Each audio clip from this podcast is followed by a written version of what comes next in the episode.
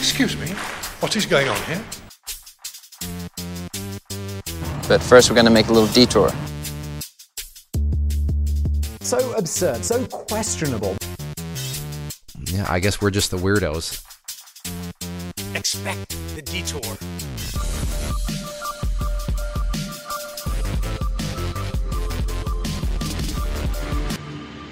I think Evan's just afraid of rain. Where do you go if you're afraid of rain, Evan? Like it starts raining outside. What do you do? I burrow into the crawl space in my house. Your wife finds you sexy still. No. I wouldn't say that. She realizes she's never going to get protected. She realizes that this is this is all her life has come to is fear and pity. Do you ever say like, "I'm just checking the pipes down here. I'll be up in a minute"? Yeah, I'm like, uh, just seeing what the termites are up to. Yeah, yeah. Just Don't worry, out. hun. They're still here. yeah.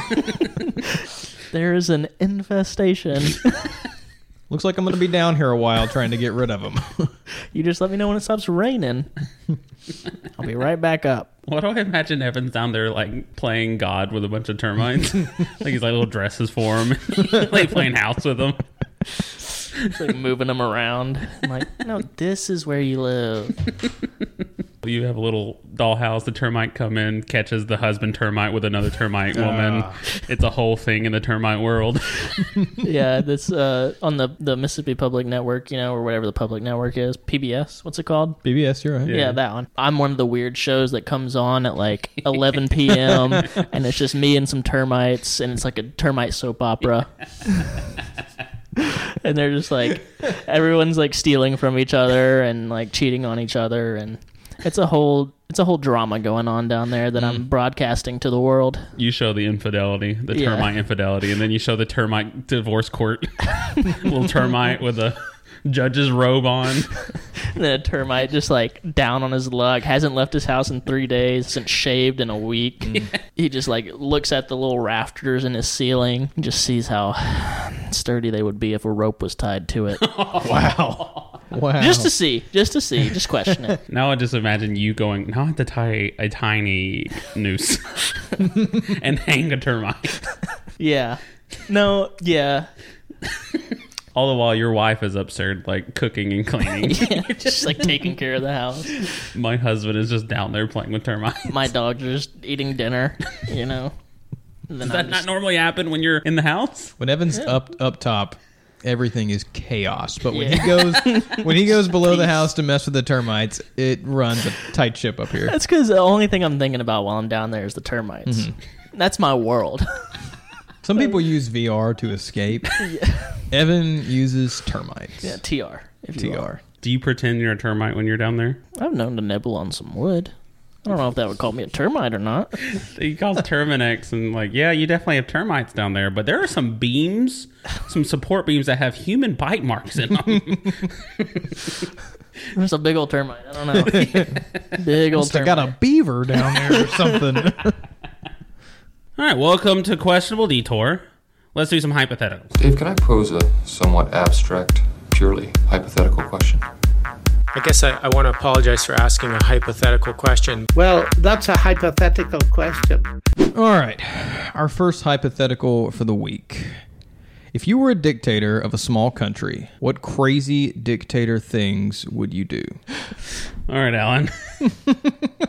You're a dictator All of, a, of a country. What are you doing? So I'm a dictator of a country. Um, my first thought is keeping my citizens in line. I don't want them to ever be too powerful to take me on, um, because I think if they all banded together, they probably could. Yeah, that's a That's concern. how great great leaders have been toppled that way.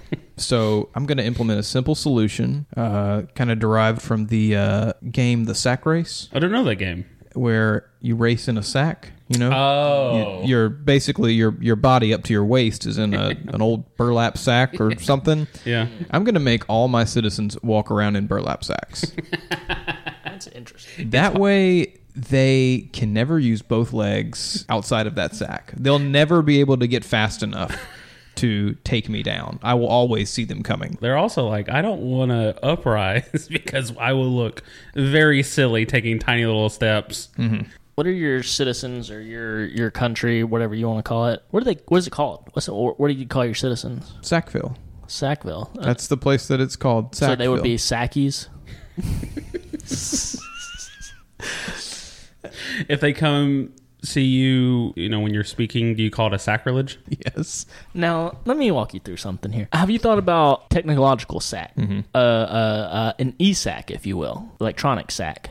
Okay. Not sure what it does, but maybe the people can use it to track their steps or um, other things to track metrics. Maybe they can install a chute in the back that allows them to use the bathroom easier, something like that. Okay. Um, but then someone comes and is able to hijack someone else's sack, get into the coding of the sack. Mm-hmm. Yeah. I guess you could say they were they were hacking it. Sure. So would that be a hacky sack, or what would that be? Have you I gotta say, I love I I love the lead up. I can safely say I had nowhere to, no idea where that was going. yeah, I do think they would they would call that they would call that a hacky sack. Um, That's fun. and so, one thing that's really cool about the sacks that I think I know you, everybody listening probably thinks, oh, well, he just made this sack rule because he hates his people. No, not completely. they they can use this sack like a sort of like a sleeping bag. Like they're never able to leave it, but they've always got some sort of shelter, a little bit of warmth. You know, You don't give them clothes and houses. no, no. When they are born, they've got about 10 seconds to get that kid in a sack. And then when they outgrow that sack, don't take it off immediately. You have to put them into a bigger sack so that they can re- then remove the sack, the previous one, throw it out. Their legs were never exposed. So your society is not unlike a bunch of hermit crabs. That's what I was gonna say. You're, you're just you have crabs. You own ha- you own crabs. You own hermit crabs Whoa, for whoa, people. whoa, whoa. Now, I don't own these people. I am a benevolent leader who likes a little bit of control. I don't own anyone. Who doesn't? Yeah. You rule a bunch of people that Mm-hmm. are not unlike hermit crabs. Uh, it's essentially, yeah. There's, it's just a field, a bunch of people just Yeah. rolling yeah. and scooting around. Now we did have we did have a little situation on our hands, some sort of light rebellion that we that we did squash. But uh, some people in the sacks learned that it was easier for them to just roll and not hop. Sure, That'll sure. do it, Um, yeah. and How have you prevented that? speed bumps. uh, we started making them pretty high. Uh, so uh, they've they've got to they don't have enough space in between bumps to uh, get up enough momentum to to cross the speed bump. It, it must be absolute hell trying to move about your country. Mm-hmm. Yeah, yeah, Now they just have to hop up speed bumps yeah, yeah. at all times. Their calves must be outstanding. Mm-hmm. they they don't know. They've never seen them. They've they've never Yes. they've never seen them, and they don't know that they can. They don't know that there's life outside the sack. so I'm just hoping that that they never figure out that their legs and body work outside of the sack. I mean, if they do, I'm I'm probably you know I'm, I'm probably done for. Their their leg muscles are going to be enormous. Like Just a skinny, emaciated people from the waist up, but down they look like Yeah, yeah. their legs are sort of like a like some sort of faun or centaur situation. Uh. They're very pale. The legs are very pale. No, in this situation, all their lives they've been. Um, I don't, I don't know how you want to say this, but all their lives they've been entrapped in these sacks. Yeah. So whenever they rise up, it's almost like they would call it a a, a coup up because they've been cooped up all their life. that is what we called the uh, the uh, um, what we called it when they when they rolled and they tried to overtake Oh, me. yeah. They they we called it the uh, roller derby cooped up. um, Roller derby two, all cooped up. yeah, yeah. It was uh, it was, it was a really touch and go there for a little bit. Your bit. dictatorship, Gonna get out of it. your dictatorship sounds terrible. It sounds like a normal dictatorship, but you do have fun names for things. Yeah, Uh, well, you know, You would have some fun banners throughout your your kingdom for there's sure. uh, so after that little uh, uh, cooped up situation, um, some of the some of the people were complaining, and I just looked at them and I said, "Hey, sack it up! Not gonna hear these complaints." You're gonna miss out on your daily ration of sack and cheese. If they get fired for their jobs, are they sacked? Yeah.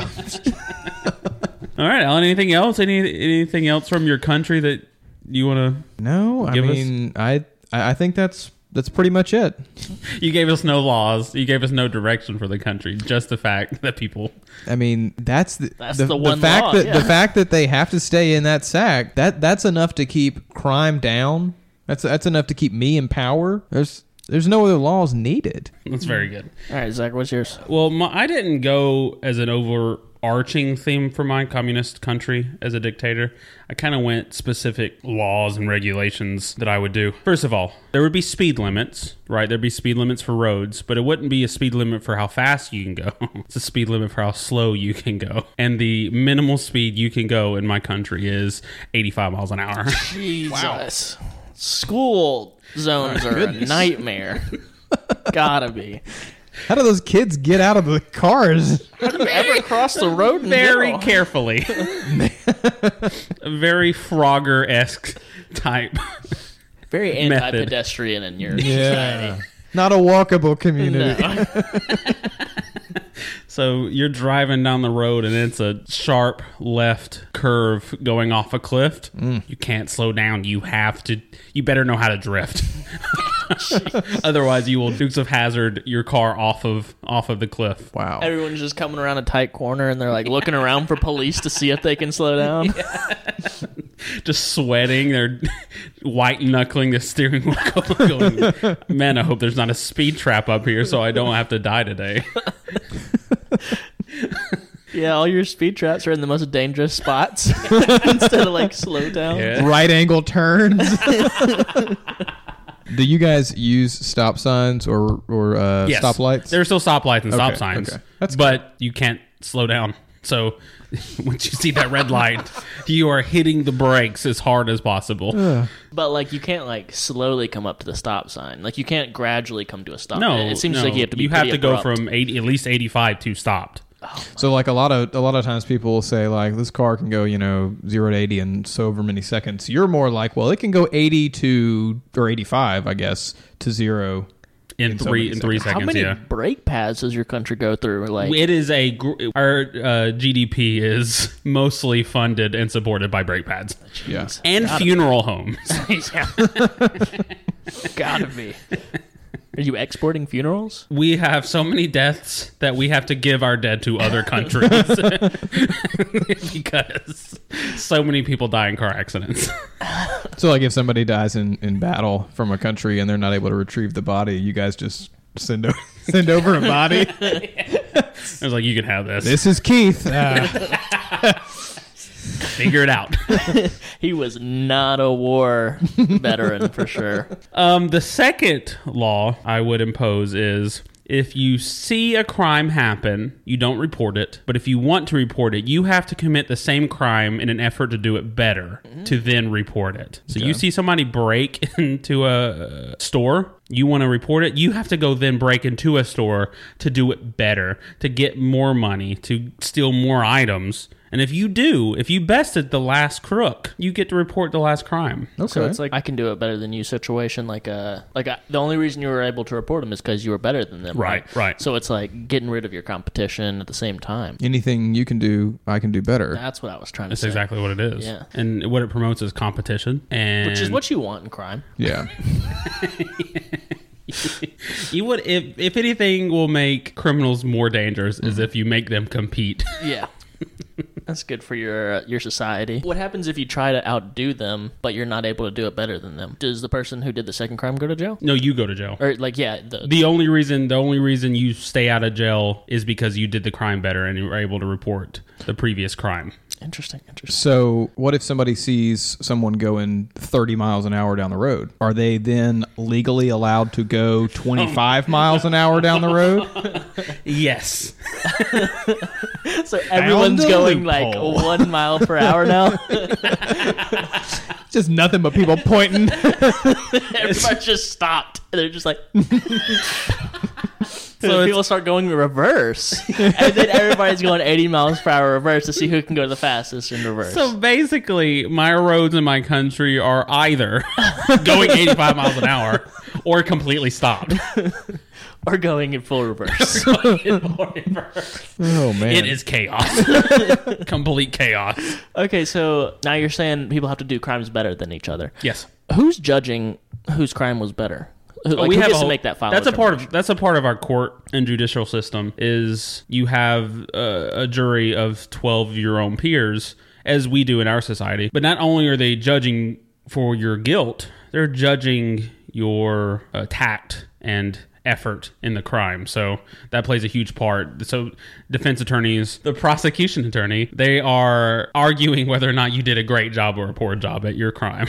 So in this situation, you want your jury to be filled with previous offenders. Like Oh. you want you want your jury to be full of criminals. well full of criminals but ones that aren't that good so they so they you know see your work and go he did pretty well Well, what it really sounds like is basically they know that you did the crime. That's not what they're trying to figure out. They're just trying to figure out the style and the mm, flair yeah, of it. Yeah. right exactly So it's basically like an X Factor or America's Got Talent panel judge mm. style to see whose crime was better. Yeah. And then they get to like hit an X or like you get a golden ticket or whatever if you or did, 25 to life yeah Yeah, if you did it better. Or worse. Either way, you're getting something. One's 25 to life, one is giving someone else 25 to life. and uh finally because of the deaths so many deaths in, in my dictatorship you need a lot of babies to be born which we do we have a lot of babies to be born but if a woman is pregnant and needs to give birth she has to be at the top of a water slide so the baby is then birthed on the water slide and slides down into a pool That'd be cool. i thought so is, is like the uh, maternity wing at a hospital in your country essentially a water park. Yeah, it is. Yeah, it is. Yeah, it is. And the and the water slides are at a very steep angle in both directions, so that baby flies out fast and goes very high at the end. And I guess if they survive, then they then they deserve to live in your country. Well, I, I mean, you got to think though, if, if they're going to grow up to having to drive 85 miles per hour at mm-hmm. least, you got to be kind of a daredevil coming out. Yeah. So if you, Yeah. you know, Got to learn to live dangerously from mm-hmm. from a young age. That's for Yeah, sure. if your mom pushes too hard, sends you flying, you hit a concrete wall. That's that's your mom's fault. You know, you got to try to land it back in the pool. now, back to the murder thing. Okay. So, if one mom does slide her baby out into concrete, kills the baby, another mom witnesses it, realizes that's murder, we call it a, a birthchins What now? and a birthshin. and a birthchin. Now she witnesses an abortion. Does she then try to do an abortion but better? so she can report it? I never I never said an, a birthchin is a is a crime. It's murdering a child. Seems like yeah, seems like it's a a dead crime. dead kid involved. Yeah, she does. We paint big targets up on a wall, and you see you hit the bullseye. You hit the bullseye with your newborn baby coming off that slide. You get to report the oh. the previous hmm. birthchin. Dang. Well, at least you have a point system there. An easy way to tell. Now, second question. And I almost hate to ask this, but what about a C-section? oh god. What happens then? You have to do it. You have to do it to yourself. and it, you're giving a knife. You have to sharpen the knife. It is. it is basically a butter knife, and you have to give it to yourself. Interesting. Yeah, it's interesting. Is that why in their in their country they start doing it to themselves and they look at the doctor and they go, "See, this is how it's done." C section. See this section of my chest? It's open. no, okay. But what about getting the baby down the slide? Is it like once it's out, then in the C-section? Uh, I'm talking about once it's out, do they like manually put it down in the slide, or does like the doctor stand her up and like, or I guess she's doing it herself, so she's just like stand Ti- over it. oh, Tips her over like a wheelbarrow. Yeah, that's what I'm trying to figure out. Yes, yes to that second option That's because that just sounds crazier. since we're already on this topic. Oh, um, have you ever had any issues where an umbilical cord was not cut?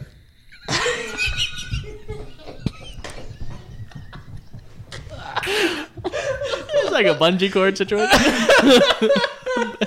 Baby's bungee jumping. You ever had a baby bungee jump? Is that? I think that's his question. Yeah. yeah. Yeah. Tell us about that. what do you want me to tell? It, imagine bungee jumping. Mm-hmm. and now imagine a bungee jump with a bunch of gross blood oh. and fluids just kind of bouncing around too. That's that's basically what this looks like. Hospitals are a circus. now with the baby bungeed back up. I don't know the elasticity content of a an umbilical cord, but I would assume there would be some bounce back. No, when the baby bungeed back up, did it make it back in? When they're keeping score on the thing below, is that a hole in one? Um, if you are able to get the baby back in, you win. You just win. Everyone in the hospital goes to jail. oh God! Uh, any more questions about my country? I think you really answered it. Do y'all want to live there? Be honest, I don't. I don't think I would. I'm kind of tied here with my job. you know, it's yeah. All right, for our next hypothetical, as the fashionistas that we are here at Questionable Detour, people can't see what we're wearing, but let it be known that we are wearing the height of fashion, the most trendy items. If you could, if you could bring in a fashion, clothing, what have you, what fashion would you bring in? I would say one of the most uh, statement making articles of clothing would be uh, the kilt. Ooh, I like a kilt. It's good. So I think I would I would bring in the kilt, but I would also make a few modifications to it in that it's going to be a chainmail kilt because we want to be both fashion forward but also uh, warrior people. And there's nothing more comfortable around your genitals than a bunch of chain metal. That is correct. sharp metal. Um, It seems like there would be a lot of good breezes happening because not only would you get the breeze coming up from the bottom, you would get it coming through the very porous material that is yes, chainmail. Yes. Um, so we're hoping that everybody uh, buys their Hanes and um, really just buys warm boxers, you know, to go under the chainmail. It's not a. It wouldn't be a requirement, but I think it would be pretty necessary. So I think you could fashion like a uh, portable heater for the winter or portable uh, fan for the winter. You could just stick under there and just you know regulate temperatures. I think a heater might The colder might be uh, might give some problems when that metal gets really hot. I was thinking the same thing. I was like, you could attach jumper cables to it, heat up the metal, yeah. yeah. make make the metal very hot. People go, people are like, it's so cold, and then after that, they're not complaining about how cold it is anymore. No, they're they're on fire down there. Is that separate of the chainmail? different different issue altogether. Well, they're on fire when they see someone else in, in chainmail for sure. yeah, I think It's a byproduct. either you way. know let's let, let's put it in this perspective you're out at your local watering hole you see a you see a group of guys walk in two of them are wearing just jeans ooh gross Gross. one of them's wearing just a pair of slacks Not so unimaginative. Uh. idiot but that other guy what wait wait what's what's he got on Glistening in the sun. is he is he shining from the waist down well by god that's a chainmail kilt from the waist down and the ankles up. Tell you what, Are those exposed ankles? well, by God, that's a chainmail kilt, and that's kind of the thing that I feel like everybody would say when they when they see see somebody walk in wearing one of those. I think it'd also be kind of cool to have maybe belt attachments for uh, an assortment of weapons. Okay. Just a couple of a couple of daggers, maybe a maybe a light morning star. You know, Are you, really concerned with a war and like being attacked. But I- just yes. protecting your groin area. I wa- I think it would be cool to leave the uh, rest of the body just exposed. I think shirtless probably. Um, I think it's more frightening when someone's running at you with their shirt off. Now, have you been a- attacked at below the below the belt a lot or something, or like why why the focus on the? That's a good point. What's the psych? What's the psychology behind it? Yeah, uh, I was kind of hoping this wasn't gonna wasn't gonna come up. It was inevitable. Yeah, as a child in the neighborhood that I grew up in, um, as a sort of a becoming a man exercise for the kids in the neighborhood, they would all line up on either side of you, and you would run, run through them, and they would take balloons filled with milk, and they would just pelt you in the groin. And it, you know, it, it wasn't it wasn't fun. it was. Uh, So you donned a morning star. Donned a chainmail I kilt I don't want to be caught in that situation because of your childhood trauma. I think this is what I tell everybody. If you have childhood baggage, bring that thing in. Come on, like bring bring it bring it up whenever Yep. you can. Own it. Use that thing as a crutch. don't don't become a better person. Keep Don't you know, unburden yourself with it. Yeah. Burden yourself with it more. nest in that trauma. so Beat it. Your parents hit you, hit other people. Mm-hmm. Yeah. Hit your kids. You know, Pass it on. you know. Um, maybe they'll maybe they'll buy a chainmail kilt and it won't hurt as bad. I don't know. I mean, who knows? Maybe money- Alan will make money Yeah, on put it. money yeah. in Alan's pocket. This could be could be a nice uh, nice business here. I don't know. We'll see. I really like I really like chainmail. If I see someone wearing a chainmail kilt, I immediately want to be their friend Mm-hmm. because they have stories. Yeah. Right, they're not. You're you meet a guy in some slacks, some slacks that are just coming right above the shoe. You know, he's not going to tell you anything interesting. No. Maybe he no. made a stock market sale. Yeah, he made a stock yeah. market. He- He's going to talk about his 401k. Uh, boo. You get a guy with a chainmail. He's going to tell you stories of battle, Yeah, stories of battle or that conquest, he thinks deodorant is not good for you. neckbeard. You know, Yeah, like I, I, I- I think he's going to say interesting things, and that's the person I want to be around. he might be a "Where's my hug" guy.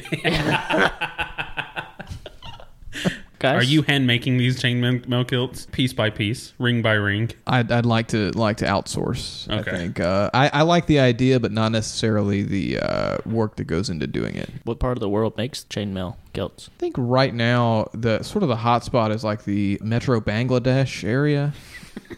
Metro Bangladesh. Full transparency here, boys. I also had chainmail as my answer to this question. Wow. Yeah. So I'm gonna have to call an audible here and come up with something very fashionable right this second. And here's here's here's my idea: nipple sunglasses. Nipple sunglasses. Nipple sunglasses. Like things you wear on your eyes, but for your nipples. for your nipples.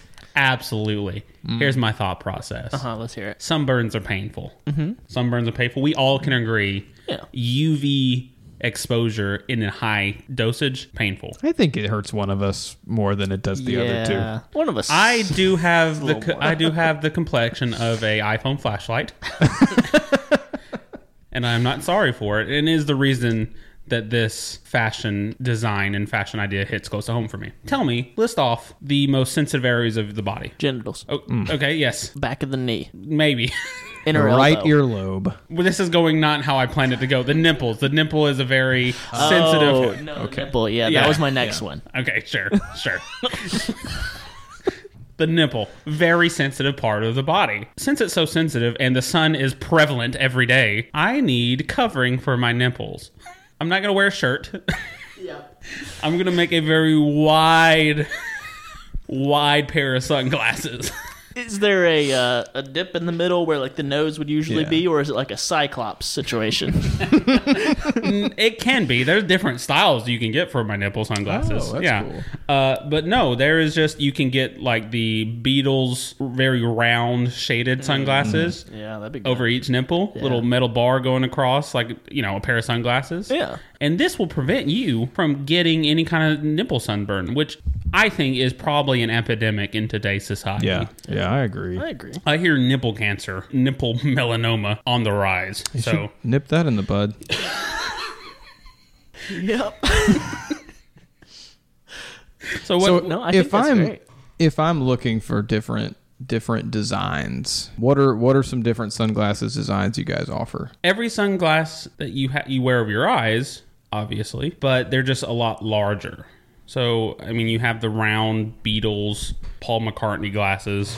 Sure, you have the Cyclops glasses. It's a very cool, very stylish design. Covers your whole sternum too. Yeah, you have the Ray Ban aviator glasses, so your chest looks like it's about to pull you over for going ten over the speed limit. If I wanted to get a uh, Geordi La Forge from Star Trek: The Next Generation visor over my over my nipples, is that is that possible? Yeah, absolutely. Put in a special order. We will make that for you promptly. So what if only one of them is sensitive? Can I go full uh, Mr. Peanut and uh, get a monocle? You can't get a monocle. If you want complete coverage, go ahead and get an eye pa- or nipple patch. Yeah, I was gonna say, what if I damage one of my nipples? Yeah. And I'm no longer looking for it to get access to any sun at all. Yeah, go to go in for the the nipple patch, which is the equivalent of an eye patch. Very fun Halloween idea. You can go as a a pirate A with one eye and one nipple. Now, can I get it like the I don't know, like the cheap sunglasses that are you know plastic and they have they're like shaped like hearts and whatnot, and maybe they're yellow or orange or whatever that girls are will buy for five dollars and wear to the beach. Sure, yeah. Um, can you make me one of those? No, we only deal with high class material. Each pair of nipple glasses will cost you about five hundred to a thousand dollars. Jesus. I don't know if my nipples are worth that, honestly. Well, I, I think you need to raise your standards. Um, I hear nipple melanoma is very painful. I hope I get nipple melanoma now because that price is ridiculous. and then I will write to you and say I could have lived if you would lower your prices. yeah. But no, you could have lived. You if killed me. You could have lived if you didn't walk outside with a pair of magnifying glasses over your nipples. Listen, when I created blinds, I went full force. And now your nipples are the tannest thing on your body. They look like little burnt pepperonis off a pizza. Yeah, they cooked my nips. Hindsight wasn't a great idea, but did I look cool? I looked close up. I don't think I looked a lot closer than I actually was. I'll tell you that. My nipples were much larger than real life. All right, anything else for me? Do I need to answer any of y'all's burning questions about about my nipple glasses? All right, Evan. Right now we have a chainmail kilt, chainmail skirt, and then some nipple glasses. What are you? lips. Yep. So, What are you bringing to the table? you boys ever feel like you're you sit too low, like you're not tall enough when you sit down? I do often. Yeah. You feel like your butt's a little too squishy. Uh, yes, Maybe you didn't do enough butt workouts. Maybe. almost definitely. Well, I created a little offshoot of the butt pad, but I made it out of full wood. Oh my god. Four inch thick wood slabs on your tuchus. So when you're walking around, one, your butt looks firm. And Two, square. And square. Hey, who doesn't like a square butt? And two, when you sit down, you're four inches taller. Who doesn't want that? Every woman looks at you and they're like, man, I wish he was six foot. I need a man that's six foot. Well, sitting down, you are. there you go. How do these attach to clothing? So in all clothing now, they create these little slots that you slide your little Do you mean back pockets? yeah, the little slots in the back of your clothes, back of your pants. So you just slide your four inch beams into your back pockets, as you call them, and when you sit down, you're a new man. So you're just selling wood? there's no difference between you and Home Depot. You're just selling wood to Well, people? we custom carve your butt curves Ah, into the there back side of the, or the front side of the wood. That's the skill I was looking for. Yeah. And I know you're going to ask this anyway, so I'll go ahead and tell you the way we get the shape of your butt, Yeah. you don't have to come in for an appointment. Oh, that's good. We don't come in, we don't measure it. You don't have to send us any proof of what your butt looks like or that you have one. We assume you do. and we have former private investigators come track you down where you live. oh my god. And they stake out your house wow. and they watch you as you go walk your dog or you walk to your car to go to your job and they get their binoculars on and they eyeball your butt they stare at your butt the entire time you're walking and they try to figure out what measurements would work best for his little wooden butt This seems like a situation where Evan got caught stalking and he had to give some rationale to the police on why he's staring at people's butts with binoculars. Is it true? Is that true? Did confirm nor deny Did you get caught stalking?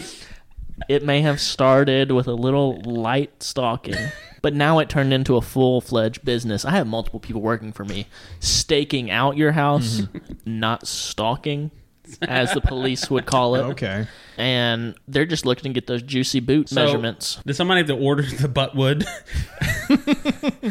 before the stalking happens, or do No. you just pre-stalk these people in hopes that they will inevitably and eventually buy buttwood? We know we know who needs it. So you may not order it, but it'll show up on your doorstep. You walk outside one day and you have a package on your doorstep and it's just two little pieces of wood shaped perfectly to your butt. You're like, So- how did that happen? We really got into your business structure rather than the actual product itself. But buttwood, you know, Ah, I'm it's sure everything but wood.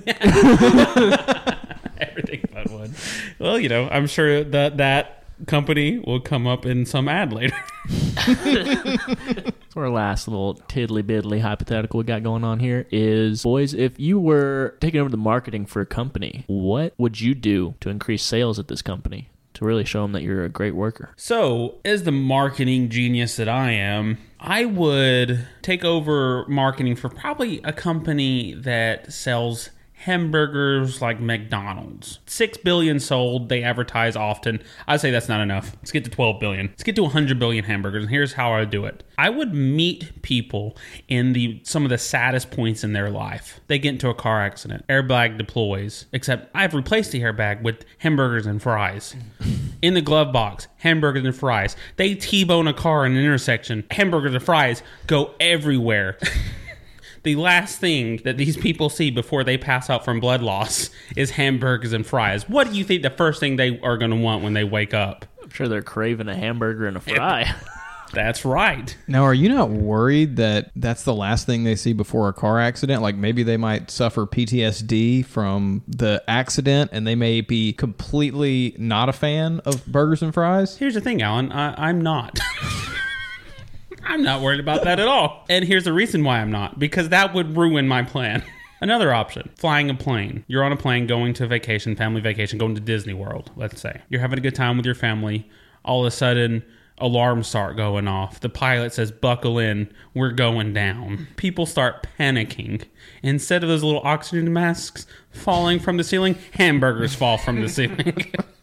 Up and down the aisle, there is a very composed stewardess going, Would you like ham- a hamburger? While people are freaking out, hugging and crying. She's walking up and down, offering people hamburgers. Gravity is lifting her off the floor.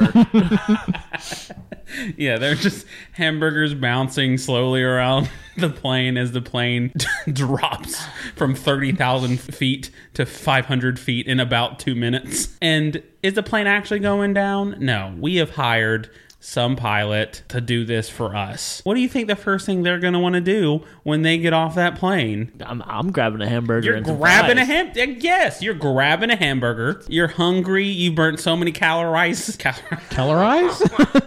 you burnt so many calories screaming and panicking. You're famished. Guess what? Right outside the airport where they finally land safely, there's a McDonald's ready to sell them a hamburger at double the cost. You're really employing it. to meet them at their lowest, their lowest point strategy here. I think I got this idea from drug addicts and drug uh, drug dealers. You get somebody at their lowest point, though, they're willing to buy anything to try to escape. And what better escape than tons of calories and tons of fat in a hamburger? All right, Evan, what are you what are you doing to increase sales? My first order of business once I take over as CMO, I would employ a mandatory dodgeball game. Anyone, anytime anyone wants to buy my product, Nice. Yeah. Um, doesn't matter what the product is. And this would work best probably with like hygiene products or things that people need, like gas or toothbrush or deodorant, anything that people have to have. I would make them play a d- game of dodgeball. They have to win the game of dodgeball in order to buy it. Who are they It- playing against? I have hired a team of professional oh dodgeball players to absolutely destroy anyone who decides to buy anything of So my product. Gam Gam goes in to get her heart medication. She's she leaving has to heart stopped. Yeah, Wow. 'Cause she took a dodgeball straight to the sternum. Yeah, she has to grab a dodgeball and stand on the other side of a. she has to try. she has to try. Um, if anyone tries to buy it without successfully completing a dodgeball game, they will be sued immediately Oh my gosh. by my team of lawyers that I've hired in order strictly to sue in court people that try to circumvent the dodgeball game. Now, in every one of your stores, is there like a little? Is there a court that you play dodgeball, or is it almost like a paintball where all of a sudden people are coming out of behind shelving mm-hmm. and throwing balls at you? It's in the aisles. Oh it's a free for all. They hide within the stalls.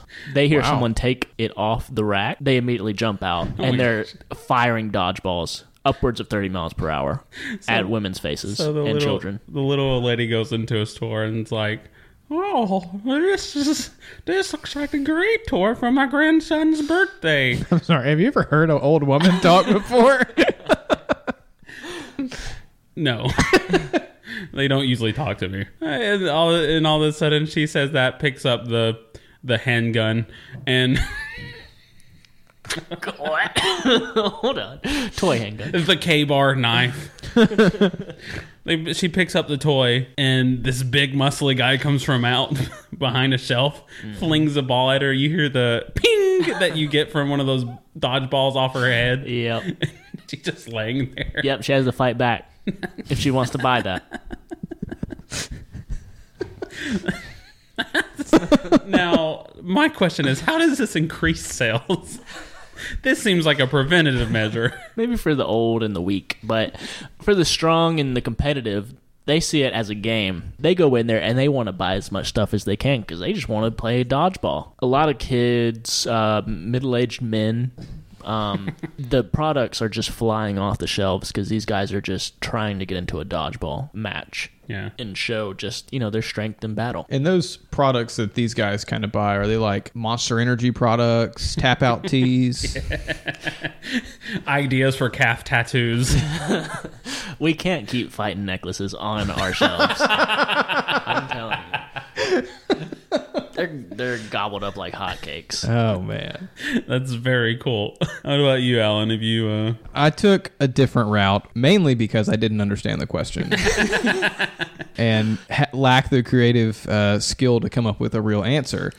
So I thought the question was about how do you motivate your employees. So what I would say is I would motivate them with the promise of land. And obviously, they would never receive the, the land the way that they think they would get it. But they would re- instead receive mounds of loose dirt.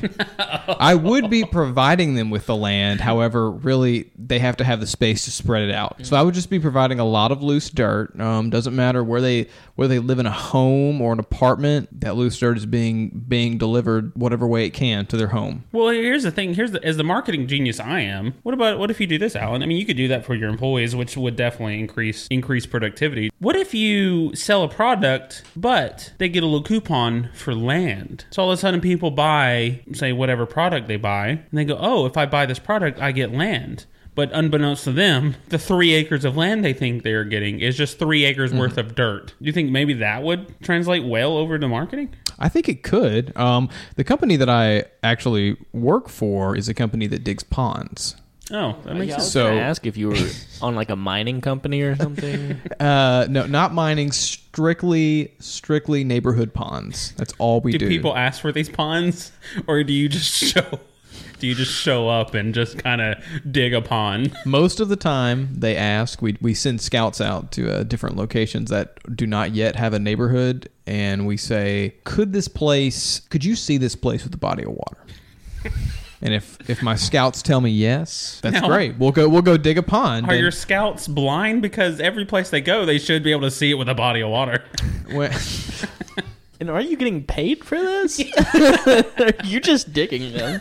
We are a nonprofit. You know, we we're not doing things for the money. You know, we're the joy of digging we're doing it for the joy of digging. Because the children yearn for the mines. Yes, you employ a lot of child labor we try to. yeah it's very cheap we Profit we like margins to- increase. We call it sort of a Big Brother program Yeah. where we where we get the kids in there and we're like, all right, well, you're going to work alongside someone as like an apprentice. So th- Yeah. That that other that other mentor is not there. you love a minor Gosh.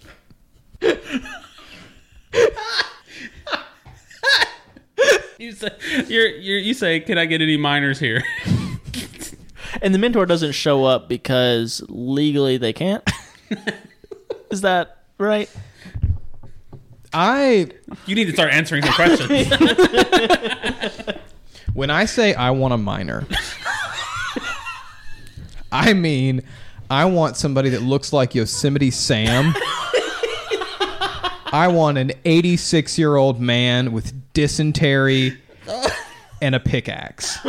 That's a good job covering your butt there. Uh, That's what I want. I just don't understand. you walk into that recruiting agency. How many minors you got available? That's why they like take you in the back room and they talk low to you. They're like, "How'd you find out that we hired minors?" And I ask things like, "Well, I don't see any covered wagons out here." I thought you guys had minors here. Oh man. So basically your marketing scheme is you dig up people's yards with old men, old sick men. Mm-hmm. Yes. And you give the dirt. You give the dirt to people that just buy a water bottle at a gas station. The best, yeah, yeah. We'll just we have to put that dirt somewhere. And I don't have the places to put the dirt. So we just give the dirt to people. That's actually what you write on like all your products is we have to put the dirt somewhere. Mm-hmm. That's our that's our slogan. And it's a, a cartoon miner's like winking on the miner with a Minor, pickaxe. Miner the The trade is a miner. This is really a tough one. the minor minor. Um, Really a minefield, if you will. oh man, I think that I think that's great. I think that would sell a lot. do you tell people what they can do? You, do you tell people what they can do with the dirt they get that you trick them into having? I uh, like to suggest things like maybe an ant farm. um, I'd like to suggest that they move it. When I give it to them, I, I give it to them as if it's a gift. Like this is a valuable commodity. Like you, put a- own this many acres of, of dirt, worth of dirt. I I feel sorry for the people that are like, man, I, this company that I just found is giving me a hundred acres. Mm-hmm. They live in Boy, a, they, were they wrong. they live in an apartment. They just had about forty three dump trucks show up worth of Yeah, forty yeah. hundred acres worth of dirt. they just have to do something with it. Yeah, it makes it difficult when they live in an apartment and they're sort of ab- above ground level because we have to employ uh, a series of helicopters. um, we call in a bunch of Blackhawks and they. Uh, they, they have to you know make contact with the dump trucks below bring the dirt up throw it in through their patio door the military's helping you with this? You must make good money with this, 'cause we uh, commandeered the blackhawks y'all both you and Evan's marketing ideas. Ideas in general just sound like a bunch of ideas to cover up crimes y'all have committed. That's just me. It just Says seems the like a- guy who tried to drop people out of the sky.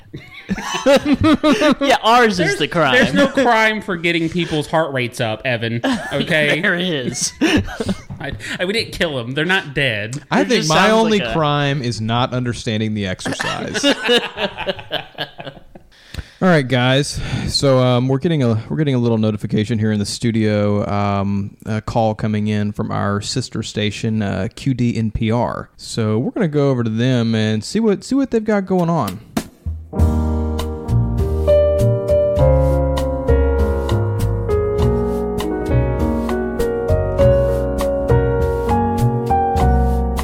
All right, and welcome to QD NPR. My name is Alan. I'm joined here with Evanescence and Zacchaeus. Thank you, thank you, Alan. Uh, we are proud Thanks to be here, us. and we have a very unfortunate and sad Mm.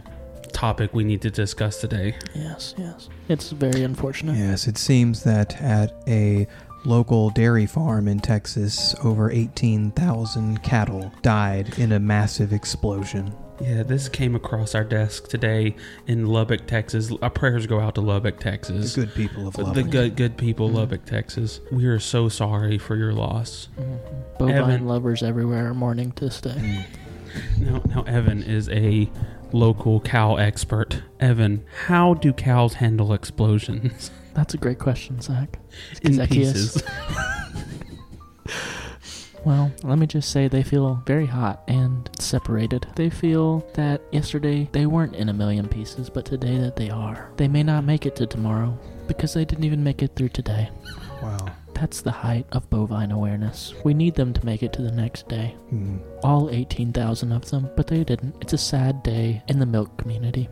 Speaking of that, we have Alan here with us to speak on a love of milk addiction. Um, Alan, if you don't mind touching on how this will affect your addiction. Yes, thank you, Evan, for passing it over to me. As someone who suffers from a drastic dairy addiction, yet also is lactose intolerant, this provides a unique position for me and my dairy addicts. On one hand, we see a bright future in that there is less dairy for us to addictively consume at an alarming rate.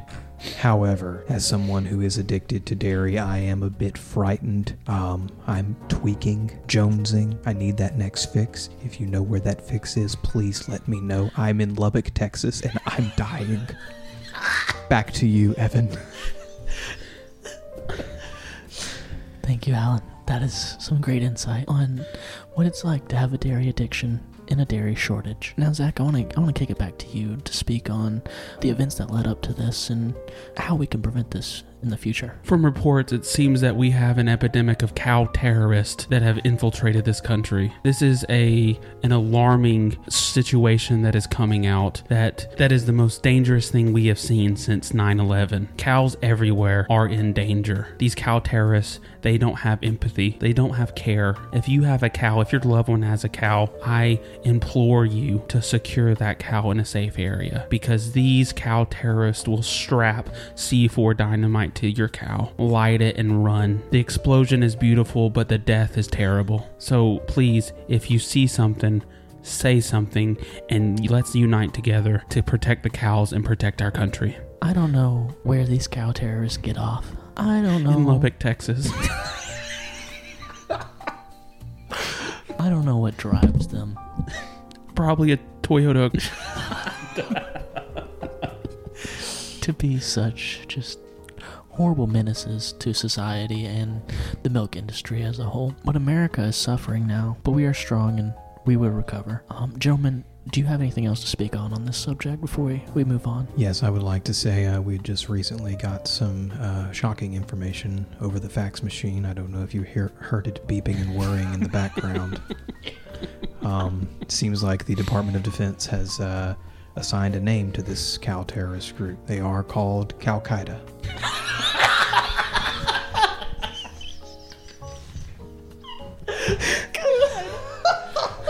So, uh, again, thoughts and prayers to the citizens of Lubbock, Texas. Don't be a coward in this time. Please call, join together. We cannot be defeated by Al Qaeda. All the bovine will be bovine. if we just band together and we milk this for all it's worth. Do not hide in utter terror.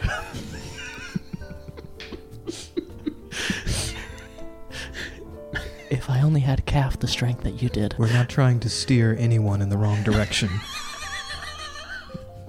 The only beef we have this week is with the cow terrorists. Cow Qaeda. Cow Qaeda. That is all today from QD NPR. Please be on the lookout and please join us next time on QD NPR.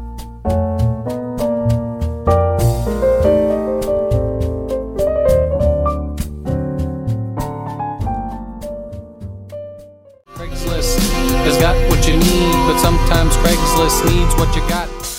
All right, boys. So for Craigslist today, we are looking for babysitters. We're all very busy. None of us have kids, but for some reason, we need a babysitter. So I messaged somebody on Craigslist who is advertising childcare. And the post simply reads as this Babysitter ready to babysit. Let me know I am experienced and.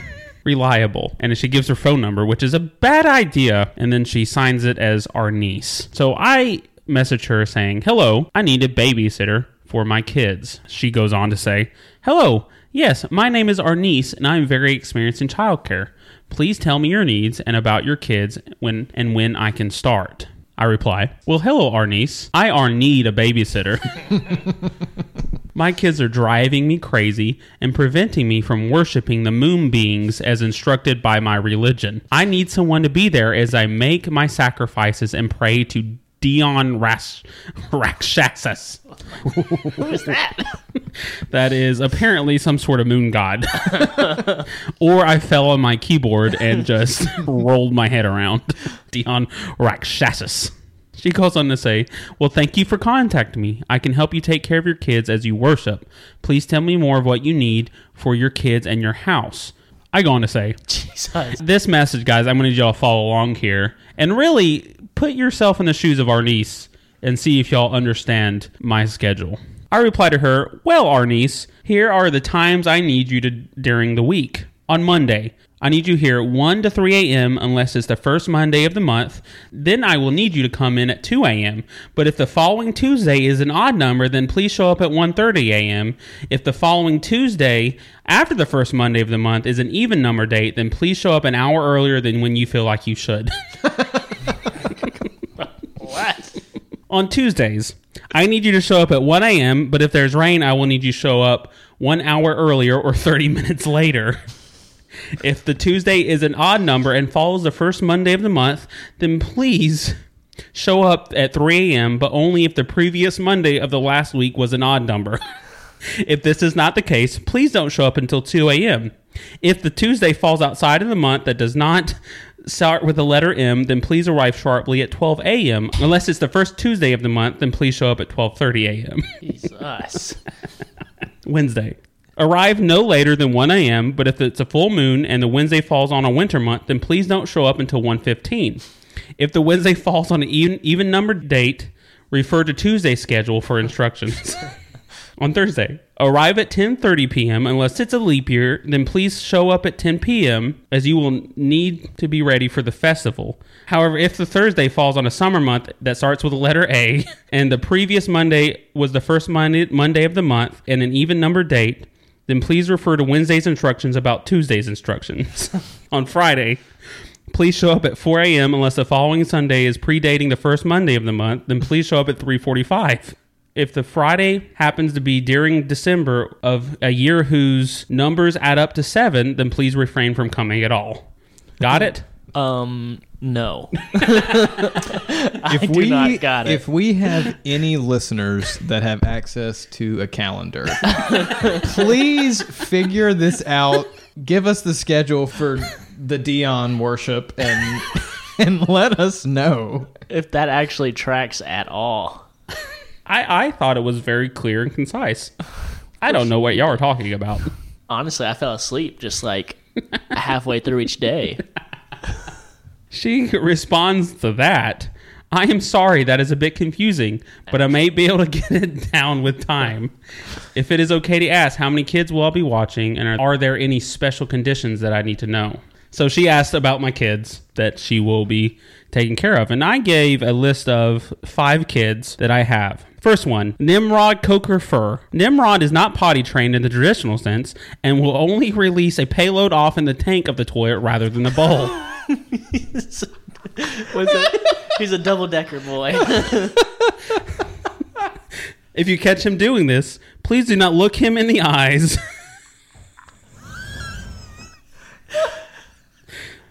after after he is done,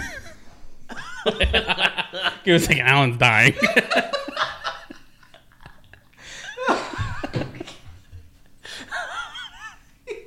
Release a payload. oh God. All right, we're back. After he's done, please clean out the tank. Nimrod will only eat his meals in his room, so you will have to slip any food you have under his door. Liquid food works the best as he can lap it up off the ground as it leaks under the door. If you do feed him solid food, you will have to squish it under the door so he can get it. The second child, Beatrice Fur. Beatrice believes she exists in a simulation and will try to prove this fact to you. She is very convincing, and if you are not careful, she will have you believing that you are also in a simulation. She will try to she will try to jump off tall objects in an effort to break out of her simulation and reach enlightenment. If you see her do this, please toss a pillow on the ground where she will land. If you miss her landing spot with the pillow and she lands on the ground, then please use anything you find around the house for a splint to patch her up her broken limbs. Do not call an ambulance, as we believe they are agents of evil that are here to steal our souls. Next child, Frankfurt fur. This is the Addams family. you, just- you are the oh Addams family. Frankfurt is fat. He is a human pile of lard that has the body shape of a melting bowling ball. Please tie his food to a ceiling fan and turn it on to its highest setting so his food is spinning around and he gets some exercise. If he falls, you will have to get him up as he's completely incapable of getting back to his feet in- independently. If the other kids make fun of him for his gross size and high body fat percentage, let them. We encourage bullying in our house, and Frankfurt is on the verge of weight loss or suicide. It is difficult to tell.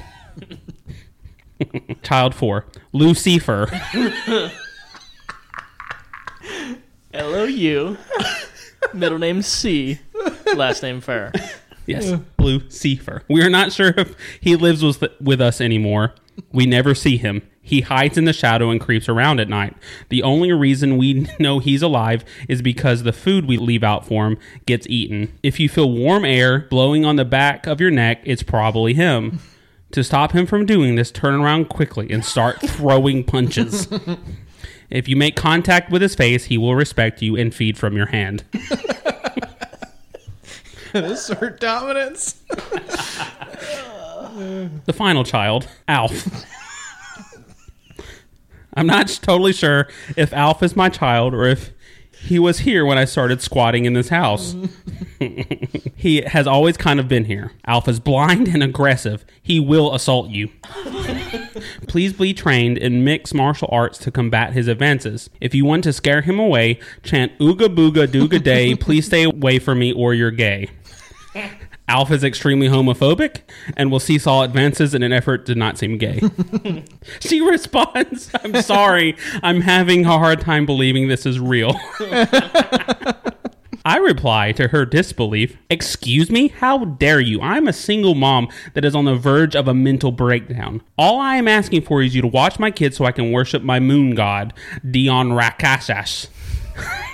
So he may bring peace to the world and stop the impending doom that is to fall on the world. I am deeply offended that you would even think that this is a joke and treat me as if I'm emailing you for some stupid podcast. I am in need of your help, and I came to you in need and humility. she responds, I am so sorry. I didn't mean to offend you. Please hire me and I will help your children. If there's anything else I need to know, please let me know. I respond, It's okay. I will calm my nerves and not let my wrath become untethered to serve as the Dark One's tool. and then I listed off a couple things she needs to know about the fur house. The other things you should know is do not use the front door. Please go through the window. The meat set out on the porch is not for you. leave it be.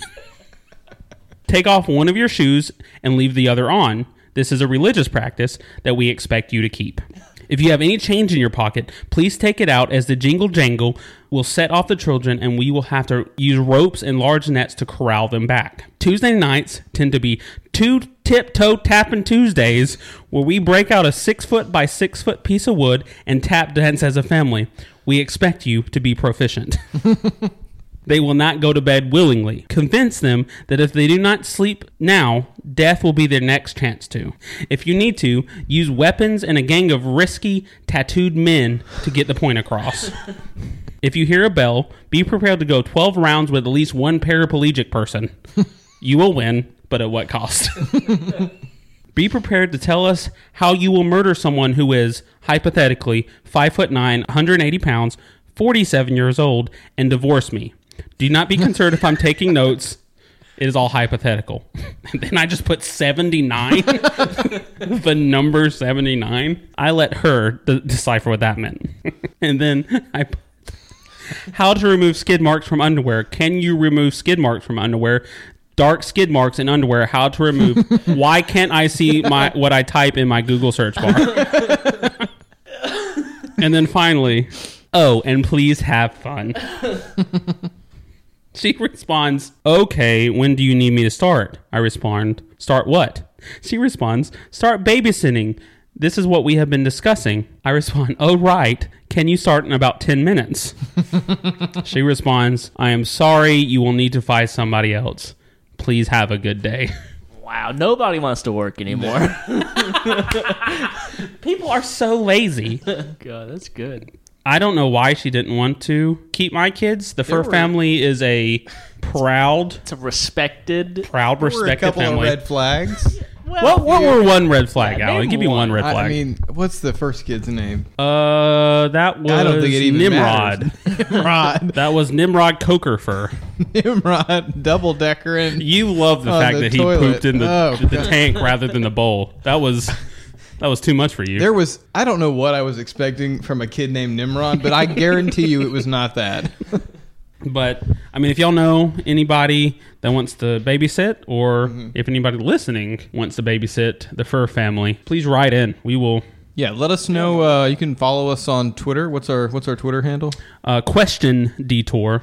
Yeah, let us know. Tweet at us. Uh, are you available to watch the Fur Family? Um, Shoot us an email. yeah, yeah. Uh, shoot us an email. What is it? Questionable detour podcast at gmail.com. That's it. Yeah. So interact with us. If you have hypotheticals you want us to answer, have any advice we you want to give, we are very wise. Uh, some email us. too wise, actually. Too wise. Yeah, we're too wise. Email us or hit us up on Twitter. But uh, y'all want to be done for today? Let's be done. Kick it like an old dog. You- Expect the detour.